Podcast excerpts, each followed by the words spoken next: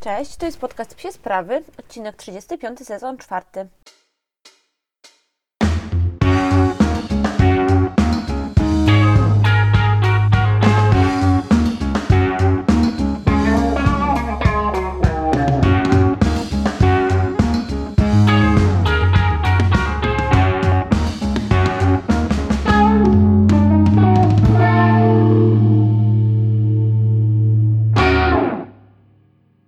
zastanawiałam się, czy nagrywać teraz ten odcinek, czy nie poczekać, póki sytuacja w Polsce i na świecie troszeczkę się uspokoi.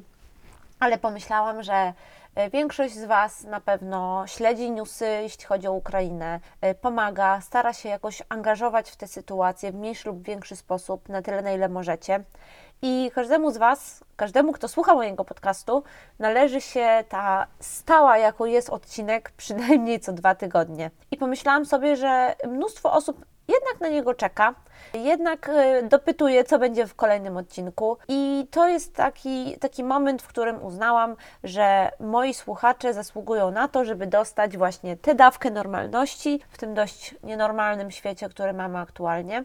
I postanowiłam ten odcinek nagrać. E, Oczywiście na początku nie mogę, nie mogę nie wspomnieć o tym, że e, jeśli możecie, jeśli tylko chcecie, jeśli macie taką opcję, to włączcie się w pomoc Ukrainie, włączcie się w pomoc e, zwierzętom, które tam przebywają i które wracają do Polski, które przyjeżdżają do Polski. E, Ja nie udostępniam zbiórek, bo jest to dla mnie taka, jest to dla mnie trochę taka, słuchajcie, sytuacja, w której bardzo ciężko jest mi sprawdzić wiarygodność danej zbiórki, jest mi spra- ciężko e, znaleźć miejsce, w które rzeczywiście warto wpłacić te pieniądze. Sama w ciągu ostatnich dni starałam się pomagać na wszelkie możliwe sposoby i też często łapałam się na tym, że trochę nie wiedziałam, e, komu pomagam, jak i w jaki sposób, więc jeśli macie ochotę pomóc, to pamiętajcie tylko o tym, żeby te zbiórki sprawdzać, żeby weryfikować informacje i żeby rzeczywiście starać się pomagać w taki sposób, no po prostu wartościowy i odpowiedni, taki, który rzeczywiście się komuś przysłuży. I oczywiście pamiętajcie, że w tym trudnym czasie warto też zadbać o siebie,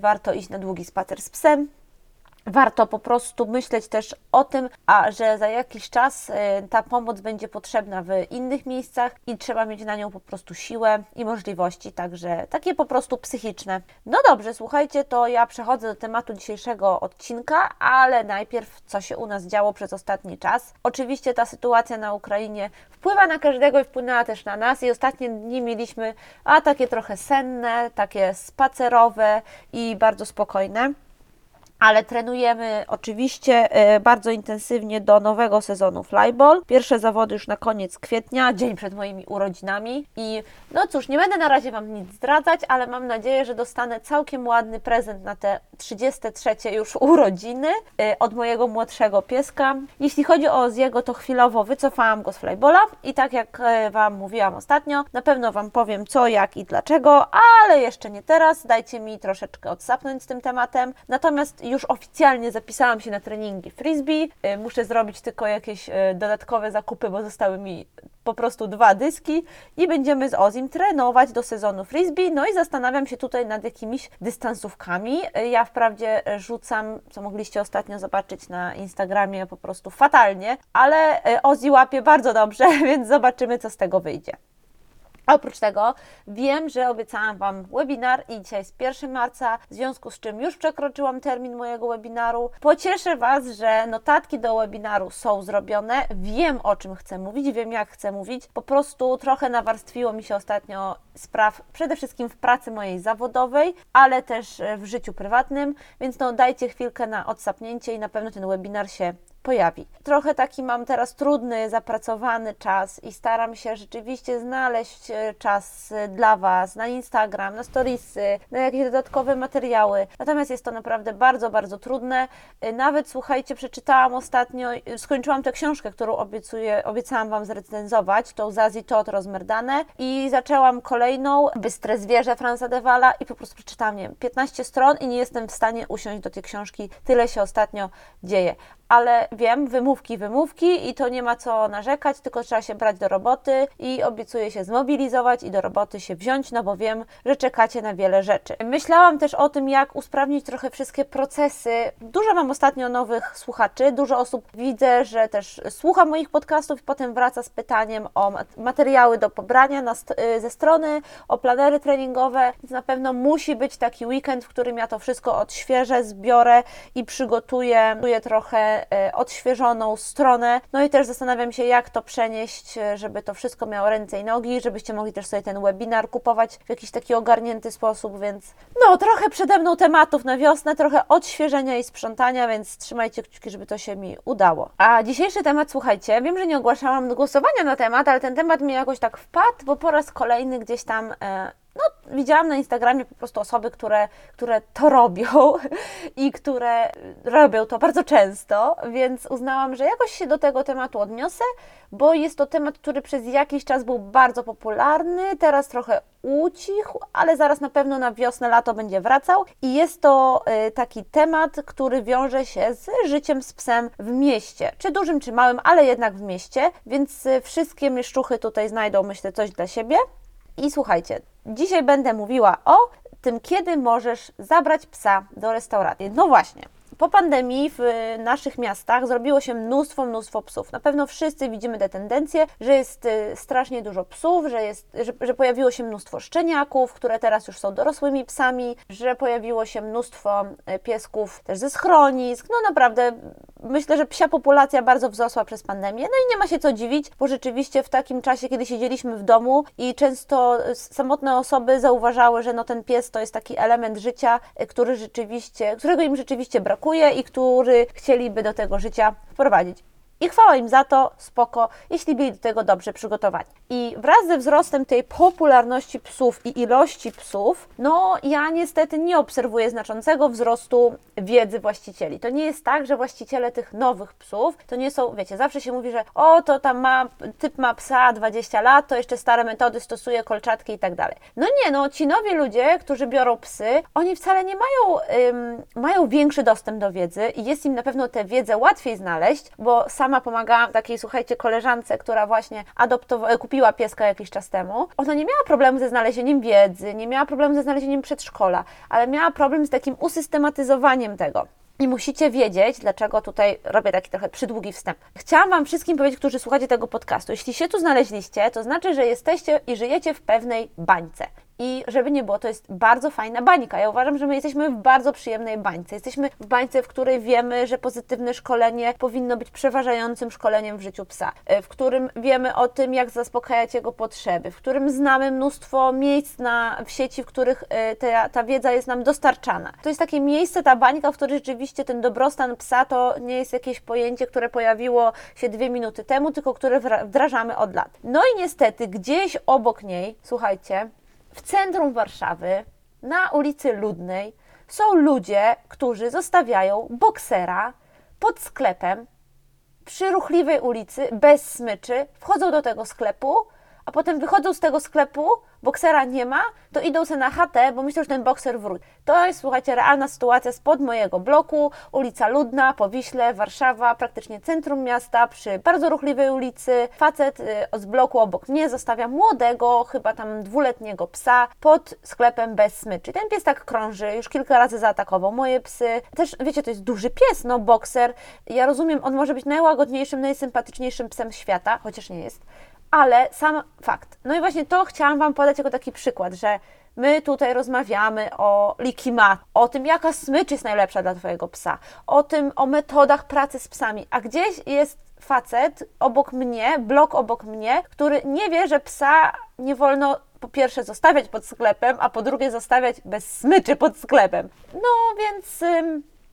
to takie krótkie wprowadzenie, które chciałam Wam dać na to, że musimy się doceniać za to, ile wiedzy posiadamy, ale chciałabym też, żebyście poczuli czasem taki zew misji, że warto tę wiedzę jednak szerzyć i warto mówić głośno o, o takich sytuacjach. No dobrze, back to lifestyle i wracamy do tego tematu dzisiejszego. No, dzisiejszy temat opiera się na tym, czy y, możemy psa zabierać do restauracji, w ogóle czy możemy. No i to na pewno łączy się z takim właśnie mm, nowym lifestylem, jak to nazwałam, czyli takim, w którym y, codzienne życie łączymy z psem w 100%. Czyli tak, żyjemy z psem w jednym mieszkaniu, oczywiście. Zabieramy psa do pracy. Mnóstwo jest artykułów, w których y, psiolubne miejsca pracy. Możesz wziąć swojego psa do pracy. W ogóle w ogłoszeniach, nie wiem czy wiecie o pracę, teraz są takie adnotacje, że, może, y, że jesteśmy miejscem psioludnym, możesz wziąć swojego pupila do pracy. Więc to jest cały, cały oddzielny temat. Po drugie, zabieramy psa do znajomych.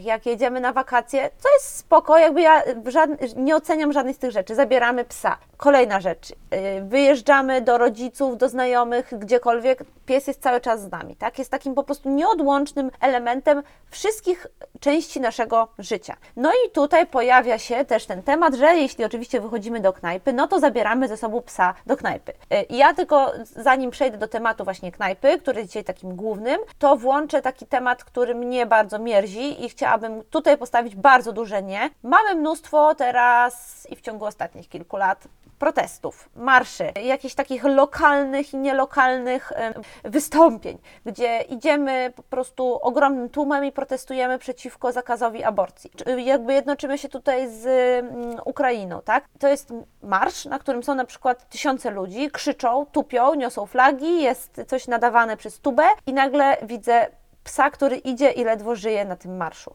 albo nawet nie ledwo żyje, albo, ale jest zniechęcony, boi się, e, nie jest to dla niego przyjemne miejsce. To nie są miejsca, w których zabieramy psa. To nie są miejsca, w których ten nasz lifestyle, to nasze życie powinno włączać psa i naprawdę nie bierzcie psów na takie marsze, na protesty.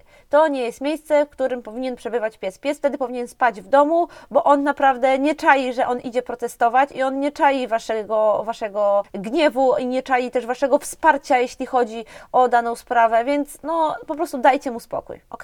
Zostawcie go w domu. No dobrze, ale przejdźmy do tego tematu, o którym Cię chciałam mówić, czyli o e, restauracjach. Dlaczego akurat e, w nich? No taki, to jest taki dobry przykład, który ja widzę często na Że e, na przykład podkreśla się jakość knajpy albo podkreśla się to, jaka knajpa jest właśnie super, jaka jest taka progresywna, nowoczesna, przez to, że przyjmuje psy, jest psiolubna, w ogóle ma miseczkę dla psów, ma miejsce, dla, ma jakieś menu dla psów i takie rzeczy i że to jest takie super. No i co ja o tym myślę? Oczywiście sam rozwój przestrzeni miejskiej dla psów to jest spoko, bo pokazuje wszystkim, że pies to jest część tkanki miejskiej, to jest y, uczestnik tego jakby życia miejskiego i że warto też pozwolić mu na takie pełne uczestnictwo w tym życiu miejskim, jeśli oczywiście warto i się chce. Natomiast ja swoich psów nie zabieram do restauracji, nie zabieram do knajpy. Nawet jeśli jestem na wakacjach, to staram się tak ustawiać dzień, żeby mój pies miał e, po prostu spokojny czas na odpoczynek, kiedy ja wychodzę do knajpy i jem,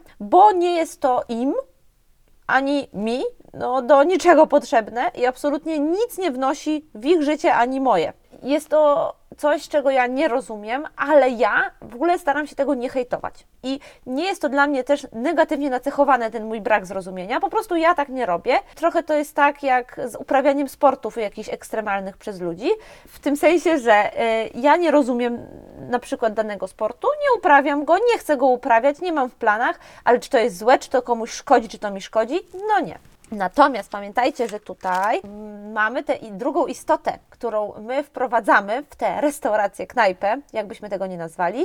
No i trochę ona nam nie powie, ej, no super, idę, fajnie, dzięki, że mnie zabrałeś. No właśnie. Znam trochę osób, które chodzą z psem do knajpy, bo lubią, bo lubią je tam zabierać, bo lubią po prostu, mi się wydaje, że to jest taki element takiego właśnie lifestyle'u, że lubię spędzać czas z moim psem i to jest taki kolejny, kolejne miejsce, gdzie ja lubię spędzać czas, lubię sobie wyjść na kawkę ze znajomymi i lubię tego psa wziąć. No właśnie, ale czy te psy to lubią? Kluczem jest tutaj, czy to na pewno jest spoko dla Twojego psa, bo czy potrzebne to, to, to nie, no, no, no słuchajcie, nie oszukujmy się, musimy tutaj być ze sobą wszyscy szczerzy. Pies nie ma potrzeby iść z nami do knajpy. No nie ma potrzeby iść z nami do knajpy. On naprawdę nie, nie spotka go tam nic, co będzie dla niego wartościowe. No oczywiście, że jak mu skapnie makaronik czy coś innego, no to fajnie, ale to nie jest miejsce, w którym on będzie mógł realizować jakiekolwiek swoje potrzeby. No właśnie, dobra, wracajmy do, do, wracajmy więc do tego, czy to jest na pewno spoko dla Twojego psa, żeby on szedł z Tobą wszędzie, też nawet do tej knajpy. I tutaj pojawia się oczywiście oddzielny temat, inna sprawa, lęk separacyjny. Jeśli Twój pies ma lęk separacyjny i walczysz z, tym lękiem, starasz się go jakoś tam opanować, yy, prowadzisz terapię tego lęku separacyjnego, to ten odcinek myślę, że w ogóle w tym zakresie nie jest dla Ciebie. Jeśli zabierasz tego psa do restauracji, bo rzeczywiście on nie jest w stanie sam zostawać w domu, no to słuchaj, to i tak chwała dla Ciebie, że sobie z tym jakoś radzisz. Nie przejmuj się jakby tym, co ja będę tutaj mówiła w tym kontekście, no bo to jest zupełnie inna sytuacja, to jest sytuacja, że tak powiem, awaryjna, gdzie tego psa rzeczywiście musisz zabrać, bo inaczej on w domu będzie bardzo cierpiał. No dobrze, więc ja, żeby było Wam łatwiej, to oczywiście przygotowałam taką krótką checklistę, którą każdy człowiek przed zabraniem swojego psiaka do restauracji powinien sobie po prostu odhaczyć. I jeśli odhaczycie wszystkie pozycje, to znaczy, że spokojnie możecie zapinać szelki e, czy obruszkę, smyczkę i ze swoim pieskiem na tę pizzę ruszać. No dobrze, więc pierwsza rzecz to jest oczywiście sprawdzenie, czy knajpa jest psiolubna. Nie ma nic gorszego, jak zostać wycofanym, bo jesteście z psem. Wy już się nastawiliście, zrobiliście rezerwację, umówiliście się ze znajomymi, a tu nagle się okazuje, że no fafik nie może wejść. No więc sprawdźcie to dużo wcześniej. Takie informacje są podawane na Facebookach, na Instagramach, są też listy psiolubnych restauracji w danym mieście. Na TripAdvisorze możecie znaleźć takie informacje, więc w ostateczności możecie też po prostu zadzwonić i spytać, czy z psem możecie przyjść. Co ważne, pamiętajcie, żeby podać to, jakiej wielkości jest pies, a to nie jest takie bez znaczenia, bo knajpa może się składać na przykład z trzech stolików, no i wprowadzenie tam Bernardyna może sprawić to, że nikt inny już do tej knajpy nie wejdzie. Więc pamiętajcie o podawaniu też takich rzeczy. Druga rzecz, czy Wasz pies nie ma absolutnie żadnego problemu z ludźmi? Czyli czy wasz pies nie boi się, nie jest jakiś uprzedzony do ludzi.